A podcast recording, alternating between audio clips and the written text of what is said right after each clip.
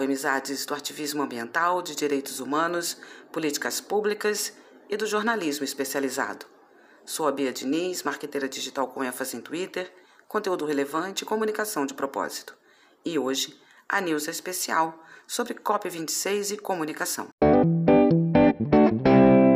Tem gente que fala sobre mudanças climáticas não apenas quando é realizada a Conferência do Clima, COP. Só que as COPs são também oportunidade para ambientalistas, cientistas, especialistas, divulgadores da ciência, jornalistas especializados, jovens ativistas e comunicadores ampliarem suas vozes para alcançar mais pessoas, especialmente através das plataformas de mídias sociais e para organizações é o momento ideal para patrocinar publicações. Lembrem disso ano que vem.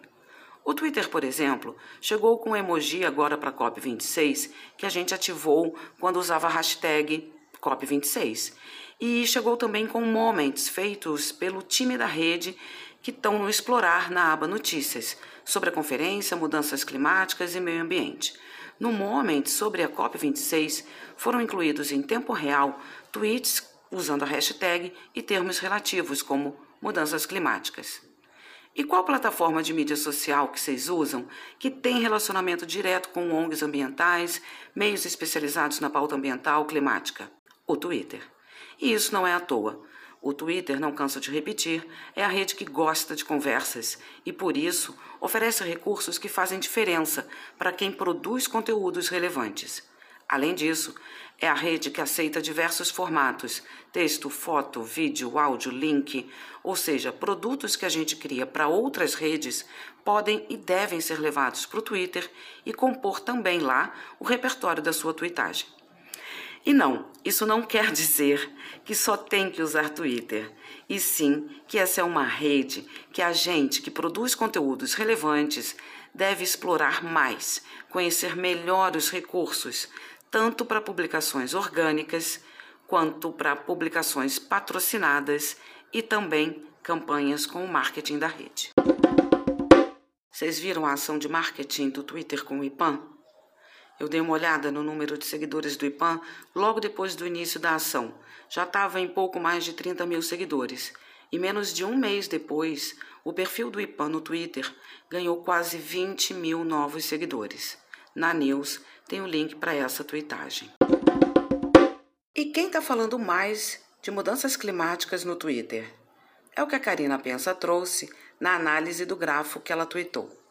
Às vésperas da COP26, quem mais tem falado sobre mudanças climáticas é quem não acredita em mudanças climáticas. Na News tem o link para essa tuitagem. Mas como assim? As milícias digitais estão falando mais do posicionamento contra o meio ambiente do governo federal? Negacionistas estão mais assanhados que a gente aqui na exaustão da indignação e da resistência em explicar, desmentir? E a gente?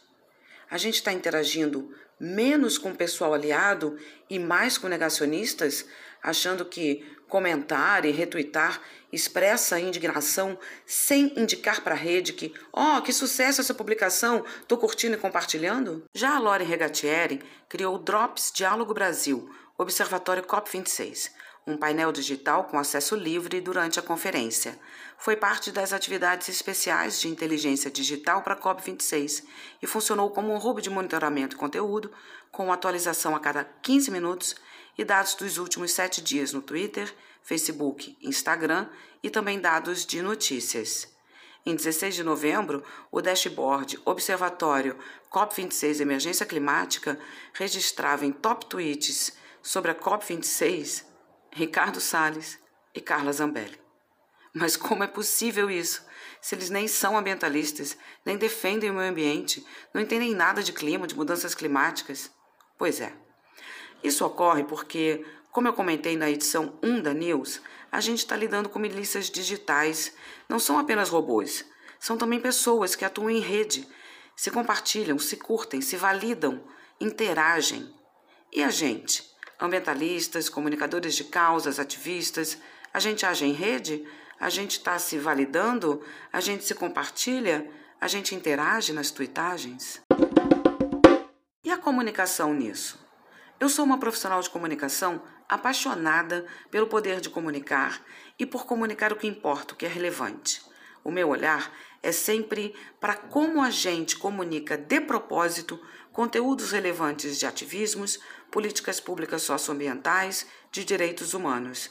É desse jeito que sou ambientalista, focada na função que a comunicação cumpre para a economia de consumo e que pode cumprir para causas. Vocês lembram do Agro é Pop? Claro. Agora, de qual campanha ambiental de massa vocês lembram?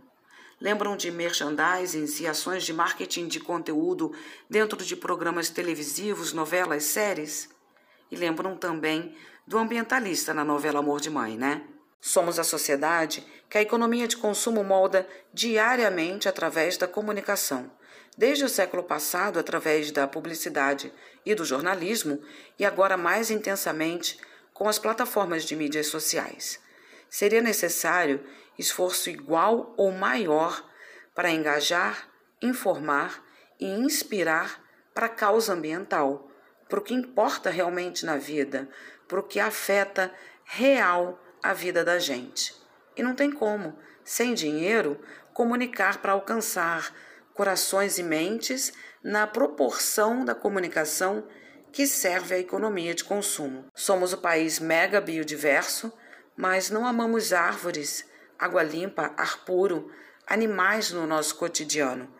Não temos comunicação diária em TVs, rádios, sites e aplicativos para amar a biodiversidade como temos para amar cotidianamente futebol, marcas, carros, celebridades e até o agro predador.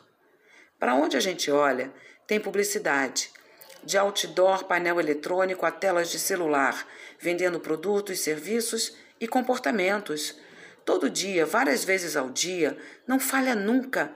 A comunicação a serviço da economia de consumo difunde suas mensagens para criar elos entre a gente e desimportâncias.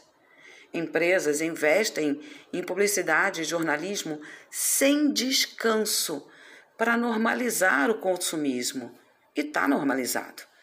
E investem para vender as ilusões de inclusão social, de prazer com a compra de objetos, e sucesso com a sua ostentação, para vender a ilusão de que consumir é um ato sagrado, tradicional, de que o desimportante é uma necessidade, que é bacana e normal comprar e descartar. É como a economia de consumo faz a gente consumir o planeta, com a comunicação repetindo apelos para consumo, como se tudo não fosse acabar, como se não houvesse limite algum, como se a natureza não fosse explorada por ricos que seguem enricando até nas piores crises. E claro, sem falar disso. E o que temos hoje para comunicar causas? Se ONGs e ativistas ambientais não têm verba para anunciar em rádios, TVs, impressos, sites e aplicativos na mesma proporção que empresas, como influenciar a sociedade?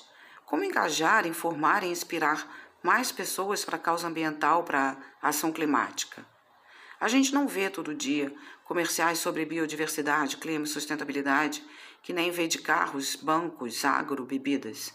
E nem vê em noticiários a pauta ambiental com a frequência, a cobertura de qualidade e o patrocínio que tem a pauta esportiva, por exemplo. Se a maioria das pessoas vê todo dia, várias vezes ao dia, matérias da pauta esportiva, vai achar a pauta ambiental importante por quê? Como a maioria das pessoas vai saber que meio ambiente, clima e sustentabilidade importam e muito no cotidiano da gente. Com a internet e as plataformas de mídias sociais, incluindo aplicativos de mensagens, temos diversos espaços para produzir e distribuir conteúdos relevantes. Mas não é achar que é assim o assado, porque além da comunicação profissional de empresas e governos, hoje tem milícias digitais na lida do negacionismo e da desinformação. Então, atualmente, investir na gestão profissional das plataformas de mídias sociais é a decisão mais acertada para organizações e meios especializados. E não se trata apenas da gestão protocolar de copiar e colar títulos de, ou trechos de conteúdos. Se trata de incluir a Vera, plataformas de mídias sociais, na estratégia de comunicação. É esse espaço das plataformas de mídias sociais que ONGs, ativistas, ambientalistas e comunicadores de causas socioambientais precisam ocupar de forma profissional, tão profissional quanto o mercado, quanto empresas, marcas e celebridades.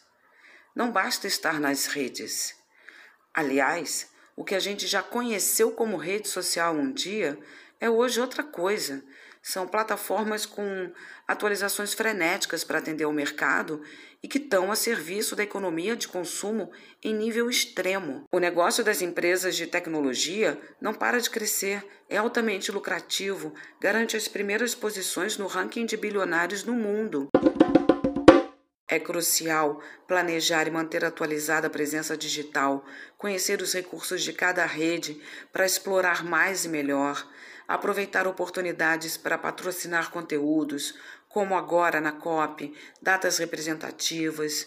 É crucial também aplicar técnicas para conteúdos orgânicos conforme cada rede, testar linguagem e abordagem, que é o tom de voz, repetir publicações variando as chamadas. Nem todo mundo está online, lembra? Sempre que a gente publica nas redes.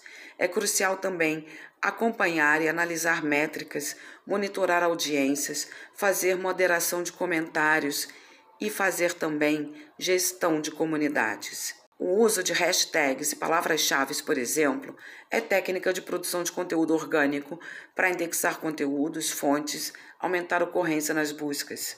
E sim, usar hashtags é uma tática para se apropriar dos termos que milícias digitais e negacionistas estão usando para desinformar. Eu não podia deixar de citar o fiscal do Ibama, que se destacou no grafo da Karina e comentou na tuitagem. Dessa conversa surgiu a hashtag Twitter pelo Clima, que vocês podem usar, e a lista que preparei com perfis que tweetam sobre meio ambiente, mudanças do clima, justiça climática e emergência climática. Vocês podem acessar a lista na News, que está lá o link, ou no meu perfil, vira e mexe eu tweeto, o acesso e a outra forma, né, de você acessar listas é entrando no perfil da pessoa, tem ali os três pontinhos, só clicar ali que aparece as listas que a pessoa criou ou segue, beleza? Obrigada, amizades, por terem chegado até aqui. Eu espero que o conteúdo que eu produzi tenha sido útil. Essa é a edição número 4 em áudio da newsletter da Iamoreco Comunicação de Propósito, a minha mini firma. Eu produzo e distribuo no máximo duas news por mês. Então, para receber a newsletter da Emoreco diretão no seu e-mail, assina para autorizar o envio. O opt-in é uma prática importante para evitar evasão de privacidade com envios não autorizados. Eu sou jornalista profissional e respondo pela produção dos conteúdos da Emoreco. Aqui, assim como no Twitter, não tem copia-cola dos outros, nem disfarce de plágio sai tudo da minha cachola a partir de práticas e de conhecimentos atualizados. Informações de outras pessoas são sempre entre aspas e citando as fontes. E ó, eu sou avulsa, eu não trabalho para o Twitter e estou disponível para consultoria em gestão de plataformas de mídias sociais e treinamentos em marketing digital e de conteúdo. Manda jobs para mim. Eu tenho uma lojinha de design gráfico com causa no Colab 55, que é um hobby para criativos independentes. Se você pode fortalecer o meu trampo com a news em áudio, lá tem a opção de apoio a partir de R$ reais. Na lojinha da Eia Moreco estão para vender almofadas, pôsteres, quadros, camisetas e canecas com as minhas artes de ativismo ambiental e fotos originais da natureza na urbe. Você chega no Colab 55 assim, ó. Digita colab55.com barra Ei Amoreco. E o Ei Amoreco, vocês sabem, né? É E, I, I, Amoreco, beleza? São dois Is. Obrigada, muito obrigada mesmo. Se cuidem e sigamos trocando afetos. Thank you.